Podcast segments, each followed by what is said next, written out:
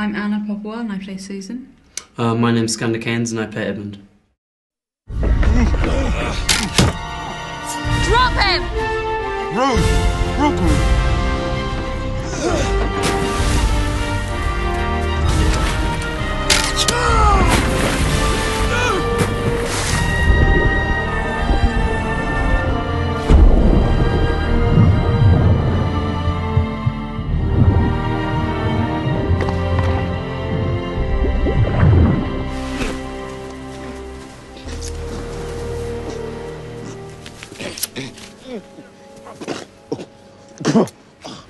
Drop him!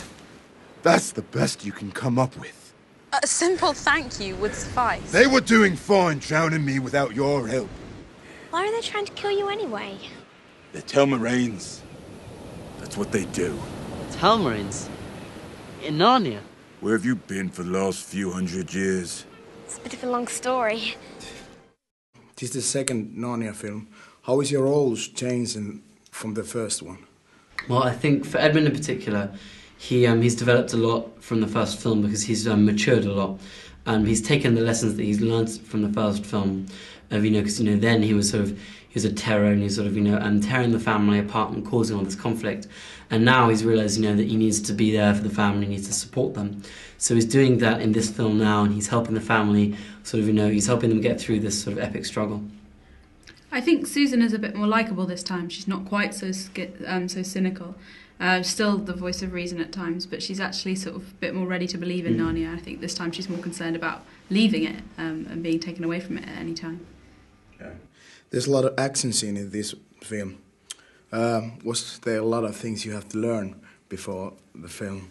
Um, yeah, well, we had to learn um, sort of sword fighting and I would already done some on the first film, and then here when we started, I was talking to Alan Poppleton, the stunt coordinator, and he was telling me how now I wanted to have two swords, and how that I thought it was a real representation of how in this film they wanted everything to be bigger and better, and to really go further and push the boundaries further. Yeah, we all got to do some horse riding, and uh, I also got to do some stuff with Alan Poppleton, working on some fights and choreographing stuff, and then uh, of course I had some archery training again. So, did you do your own stunts? Pretty much. Mm, yeah. Yeah. Mm-hmm. Kind of nice. Mm-hmm. Um, how was it? So this film, Anna, uh, before you had that that one, which one do you prefer doing?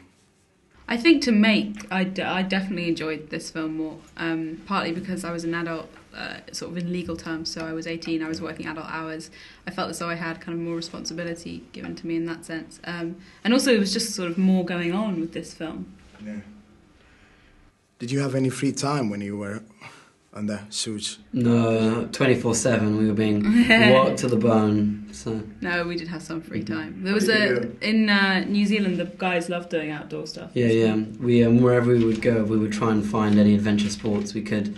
So me and Will went bungee jumping and we, um, we went sort of quad biking and paintballing and yeah, it was really great. Uh, what are your future plans up there now? After this Narnia film? I've just finished my first year of university. I'm doing two more years at Oxford studying English, and uh, I'm also sort of reading other scripts and trying to fit stuff into the holidays. So mm. uh, yeah, we'll see what happens. Yeah. No, I'm um, I'm doing school at the moment. I just finished a load of exams, two more years, and then I'm planning on going to university. Yeah. Is there life after Narnia? Yes. mm.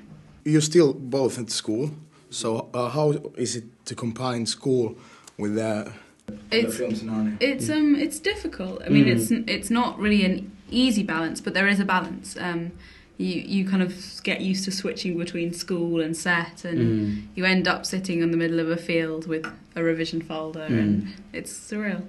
How, how much was it like a schoolwork, and then when then acting? Um, well, I think what I would do is I'd have them ten hours from when I arrived on set to when I left, and in there I had to have three hours of school. So literally any break in filming, sort of uh, any break in half an hour or more, they would send me straight off to school to try and sort of bank up and get the three hours done. Your hobbies and interests, could you tell a little about them? Um, I, I, like sort of playing football. I'm following the Euro at the moment, and um, I think I'm, I'm supporting Spain and um, I'm uh, I like to play guitar and music and that sort of stuff. Yeah, I've di- I'm, at university. I'm doing a lot of student drama, so I've done lots of kind of different plays and things, which is really interesting. And apart from that, I'm afraid I'd, I'd love to say that I do something exciting like bungee jumping or skiing Mhm. or something like that. But I'm afraid I just like hanging out with my friends. Mm. No, in the end, you're critics to your Finnish fans. Oh well, uh, yeah. So um, thanks for all the support and everything. It's really been um, a lot of the worldwide support's been really um, shocking. It's actually been really sort of comforting as we're going around, and it's been sort of well noticed, Yeah. appreciated. The thing is, you know, we're not producers. It's not our job to worry about box office numbers. But when we make these films, we do want people to enjoy them, and we just kind of try and go on Mm. set and make a good movie that people are going to like.